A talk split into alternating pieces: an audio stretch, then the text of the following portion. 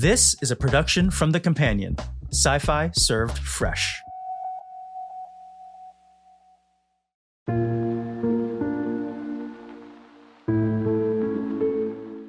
Welcome, companions, to season two of our audio articles. A new kind of podcast, or maybe audiobook, but really an immersive audio reading of the kinds of stories you can find only on The Companion. I'm Lawrence Kao. Today, I have a personal favorite article on Loki. He's always been one of the best MCU characters for me ever since his introduction. What I have loved about characters like Loki is that after watching the film, I'll find myself falling into rabbit holes of research and get to learn so much more behind these character mythologies. To get warmed up for Loki's upcoming season 2, coming this summer on Disney Plus, here is the story from myth to MCU Loki was always queer. Written by Clint Worthington.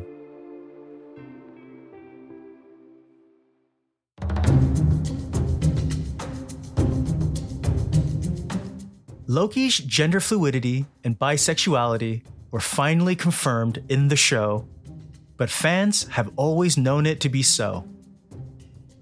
At the end of episode 2 of Disney Plus's Loki, the god of mischief, played by Tom Hiddleston, gets a good long look at himself and sees a pair of female eyes staring back. An episode later, he coyly admits to being attracted to a bit of both in response to her query about would be princesses or perhaps another prince. It's been a long, hard search to get to this point. His tenuous alliance with the Time Variance Authority, a mysterious organization tasked with snuffing out variants who threaten to create a new multiverse and destroy the sacred timeline, has thus far involved tracking down an alternate version of himself. Here, he's tracked them to a Walmart esque shopping center in flyover state America, having spoken to this new version of himself through three different possessed bodies. Finally, he sees the true face of the new him or her, played by Sophia Di Martino, horned, decked out in the finest Asgardian leather and with distinctly female features. It's a wild reveal, one that not only leans into the strangeness of the show, but the strangeness of Loki as a character, one that resonates particularly deeply with queer audiences of the Marvel Cinematic Universe. Ever since his first appearance in Thor in 2011, Hiddleston's take on the character has long played with the tropes of the queer coded villain. His thin, androgynous features, his defiance of traditional norms of masculinity, the campy, devilish glee with which he moves through the world. He's the classic queer trickster, a trait as endearing to queer audiences as it is problematic, given society's nasty habit of equating queerness with villainy. And yet, Loki's queerness predates the Marvel Cinematic Universe and even the comics, the character exhibiting queer traits even in his mythological roots. In doing so, he complicates the nature of the queer villain in some interesting ways, both in comic and live action form. That's what makes him a queer icon, even if his subtext has only recently become text. History in mythology. Before he was Loki of the Marvel Universe, Loki's origins obviously stem from his history as a vital figure in Norse mythology. Don't tell Marvel, who've basically trademarked Loki even as a mythological being. Even here, his shapeshifting, mercurial nature belies a kind of moving through the world, taking the shape of whatever he needs to survive which is a quintessential trait of queerness. First off, Loki is an intellectual, a thinker in a culture of fighters, a god which contrasts against the hyper masculine ideas we typically associate with Viking culture and Norse mythology. rather than solving his problems with his muscles or fighting prowess, he solved them through trickery and deceit. He was the god of mischief after all. By this approach alone, he stands apart from the typical expectations of men at the time, an impulse a lot of queer folks can relate to. One of the most prominent examples of this is in the prose Edda, namely the story of Loki and Svadilfari. Svadilfari was an intelligent stallion that belonged to a master builder tasked by the gods to build a wall around Asgard to stave off invaders. Loki and the other gods ask the builder to build the wall in one winter's time, and if he does, they'll give him Freya as a wife, as well as the sun and the moon. One stipulation he has to finish it without the help of others. But when it turns out that the builder might be able to pull off the rush order on time with the help of Svadilfari, Loki is tasked with distracting him and sabotaging his task. In so doing, he transforms himself into a female horse, luring the male Svadilfari away from his work to, well, frolic. On top of that, Loki grows pregnant from the encounter and bears an eight legged horse called Sleipnir, who would become Odin's faithful steed. That's just one example of Loki's history of shapeshifting as a means to perform or inhabit different genders. In different stories, he's been a fly, a salmon, and even a snake. In the poem Lokasenna, or Loki's Quarrel, Odin references a tale of Loki spending eight winters under the earth as a woman milking cows and even bearing children. Loki's gender fluid nature is hardly alien to the rest of Norse mythology he sits within a similarly fluid pantheon of Norse gods. Quote, Even if we leave aside Loki, there are so many other examples of queerness within the mythology, which have just been completely ignored by scholars. End quote, says Amy Jefford Franks, a queer religious historian with a master's in Viking and medieval Norse studies from the University of Iceland. Now, while Loki is commonly seen as a gender bending shapeshifter in Norse mythology, there isn't a Lady Loki analog to be seen. Rather, Loki's gender defaults to male when he's not shapeshifting, and it's through his shapeshifting that we see these other characters and other genders, remarks Franks. In many ways, Loki illustrates the Norse concept of Ergi, a word with strong connotations around the idea of queerness in Viking culture. What that interpretation is, is up for debate, says Franks. Some scholars believe it means perverted or unmanly, and it's used as a pejorative. But for Franks, who is non binary, Ergi slots nicely into a more value neutral, transgressive kind of queerness. To quote, it's a good fit for people who basically break the expectations of their gender and step outside of what they should be doing. End quote, they note. Many schools of mythology build up a cosmology surrounding the push and pull between order and chaos in the universe, and Norse mythology is no exception. The order is broken and must be restored from the chaos that ensues. In this respect, Loki fits cleanly along those lines. He's the one who doesn't play by the rules, who bucks tradition and sets up schemes to trick people into doing things they don't want to, and must often be stopped. But despite Loki's character historically fitting along tropes of transgression, there's no need to look at that as a bad thing.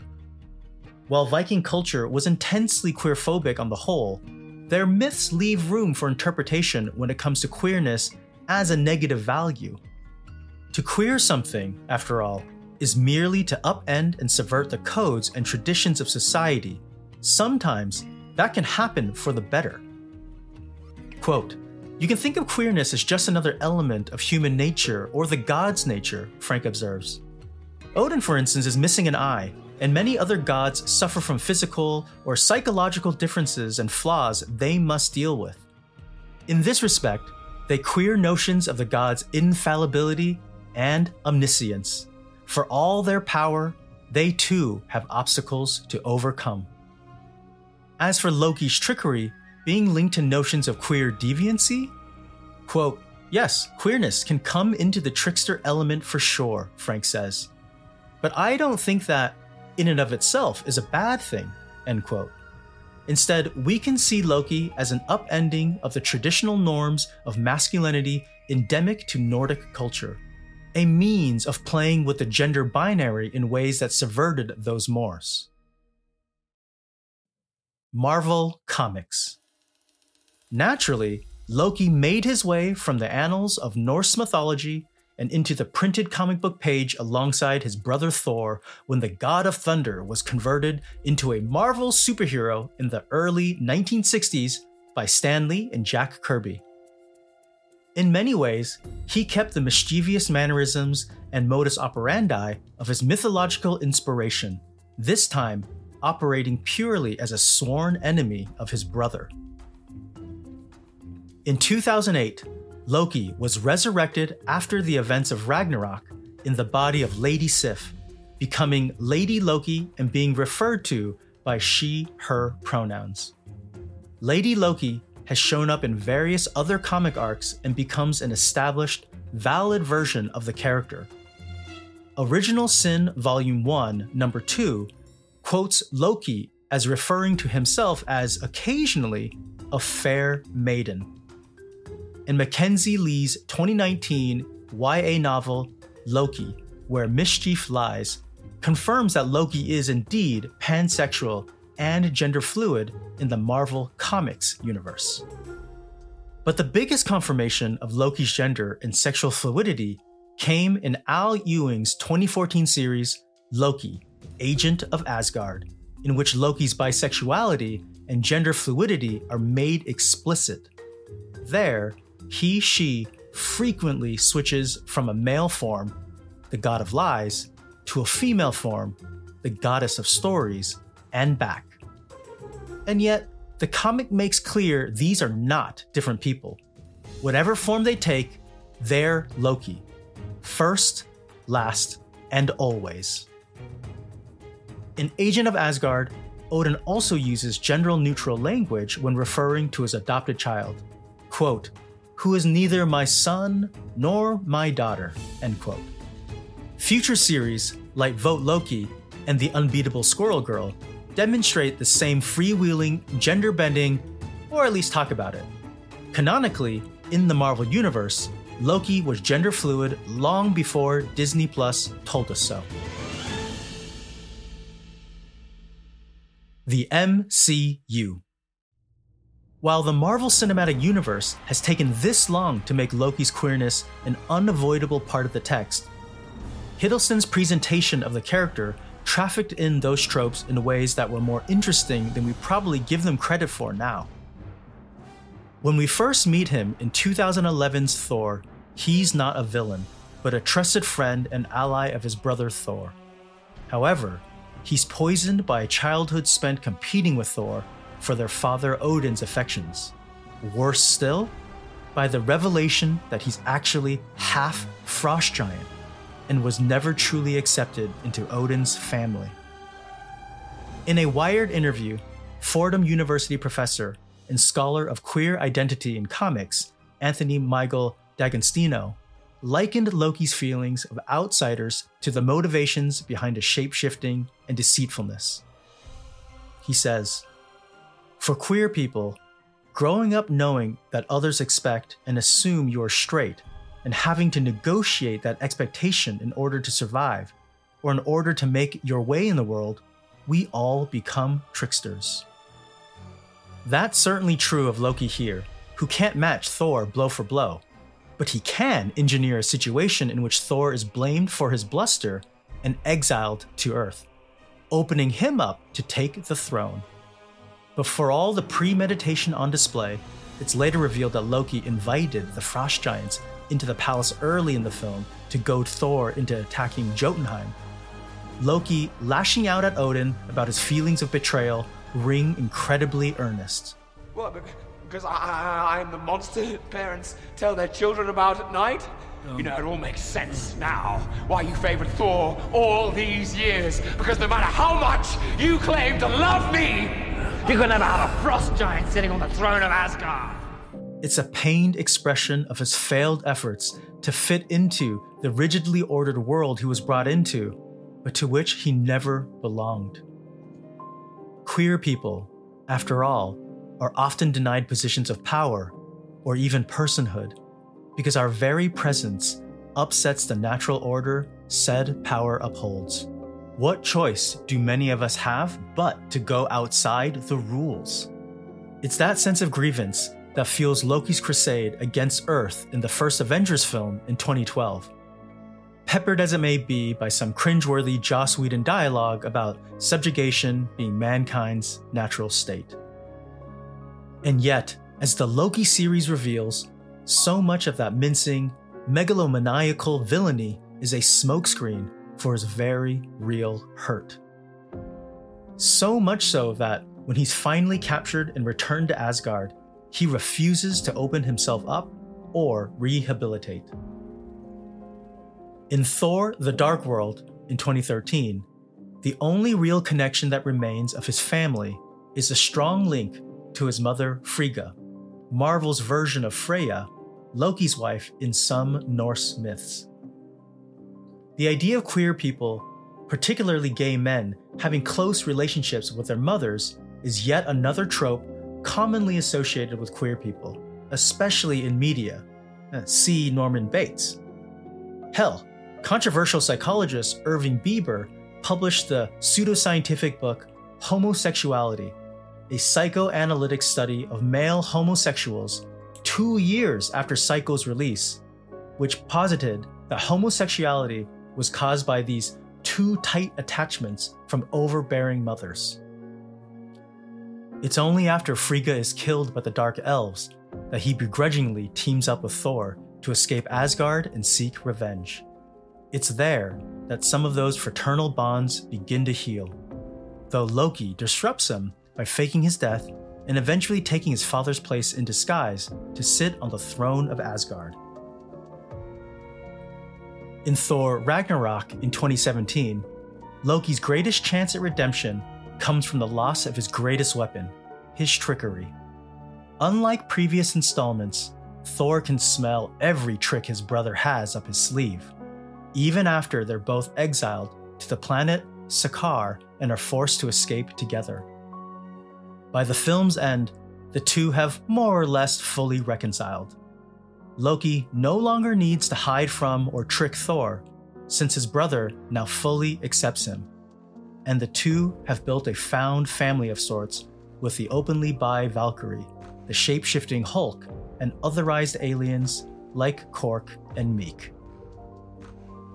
For many queer people, the quest for acceptance often culminates in the discovery of a found family, the network of friends, colleagues, and loved ones that accept our queerness, most often because they're queer themselves, even when our biological family does not.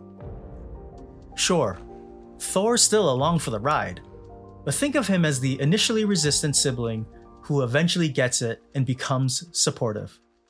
The image of Thor, Loki, and their new friends fleeing their now destroyed home, looking for a new one, further supports this image of the found family. But of course, that sense of family is short lived, as Loki uses his trickery and deceit one final time, this time for good, to try to kill Thanos before he can kill his brother. He dies in a moment of bravery, a self actualized queer person dying to protect his found family. Naturally, that's not the end of Loki's story, at least in some form. Loki. This brings us to the series Loki, of which only two episodes have aired by the time of this publication. Ever since a promo video leading up to the series premiere showed a Time Variance Authority document that solidified Loki's sex as fluid, it's been clear that the show is more willing than ever to acknowledge the canonical fluidity of Loki's gender, which carries over from both Norse mythology and the comics. Quote Loki's gender fluidity has always been there in the comics for some time, and in the history of the character for hundreds, if not thousands, of years, said Hiddleston in an interview with Inverse. Here, in the show, it was high time to acknowledge that. In the academic sense, Loki's new job plays with ideas of queerness as well. The TVA exists outside of time, space, and understanding. It's the kind of place where Infinity Stones can be used as paperweights. His contemporaries or handlers, from Owen Wilson's Mobius to Gugu Mbatha Raw's Ravonna, are presumably hundreds, if not thousands, of years old. What use would they have for traditional notions of gender and sexuality? Merely by existing alongside Loki, they queer society's common understanding of who people are and how they present, or even how they move through the mists of time. That playfulness with gender extends beyond mere promotional material paperwork, though. Lady Loki's appearance at the end of episode 2 is a prime example of the multiverse making plain what Loki himself has teased through subtext. Her reveal doesn't shock or perturb the Loki we know. Indeed, he immediately accepts her as another version of himself without batting an eye. His comfort around her reflects his own ease with his gender fluidity, and it's not long before he's fled the TVA at the end of episode 2 in hot pursuit of his gender swapped doppelganger. Gods only know where Loki will take the character, especially now that the queer coded subtexts of the God of Mischief have been laid plain in the text of the Marvel Cinematic Universe. But why do so many queer people flock to Loki in the first place, particularly Hiddleston's portrayal of the character? Why do they make reams of fan art and cosplay and Tumblrs dedicated to him? Well, simply put, there's more to Loki than the typical mincing, effeminate, European coded villain we're used to in a lot of Western media. From his first appearance, his queerness is tied to his feelings of alienation and isolation from his friends and family. His villainy is chiefly self serving, a product of pity and self loathing, rather than outright malice. He makes this plain in episode 1 of Loki. His schemes are a cruel, elaborate trick conjured by the weak to inspire fear. He's not a deviant or a variant, no matter what his TVA jacket says. He's an outsider, an anti hero who sees little choice but to conquer the world around him before it rejects him and hurts him first. That's an impulse so many queer people before him have understood and related to, and that's part of what resonates with audiences even now. Dating all the way back to his mythological origins, Loki, the god of mischief, has long represented a means of overcoming the trappings of societal expectation. Does the world think you're a man? Become a woman. Does it expect you to fall in line, even if it costs you your selfhood? Don't play along. For a world interested in keeping queer people in the margins, any attempt to carve out space for yourself might look like villainy to the right person. The same goes for Hiddleston's portrayal, which has evolved over the last decade from a jealous, territorial god king to a humbled, resourceful antihero who learns from their mistakes and adapts to whatever situation he finds himself in, whether he likes it or not. When Loki describes himself as a villain in episode 1 of Loki, Mobius's response is interesting. That's not how I see it. And for queer audiences who have seen a bit of themselves in Loki, villainy and all, they feel the same way.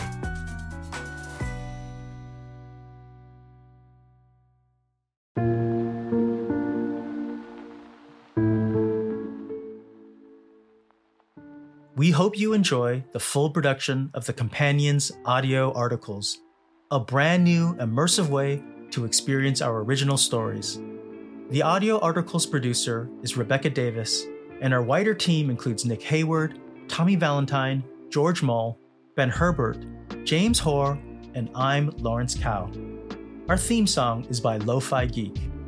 If you'd like to support us, Please, please help us spread the word of our audio articles with three of your friends. Until next week, be kind to yourself and to one another, companions. Thank you for listening. Hi there.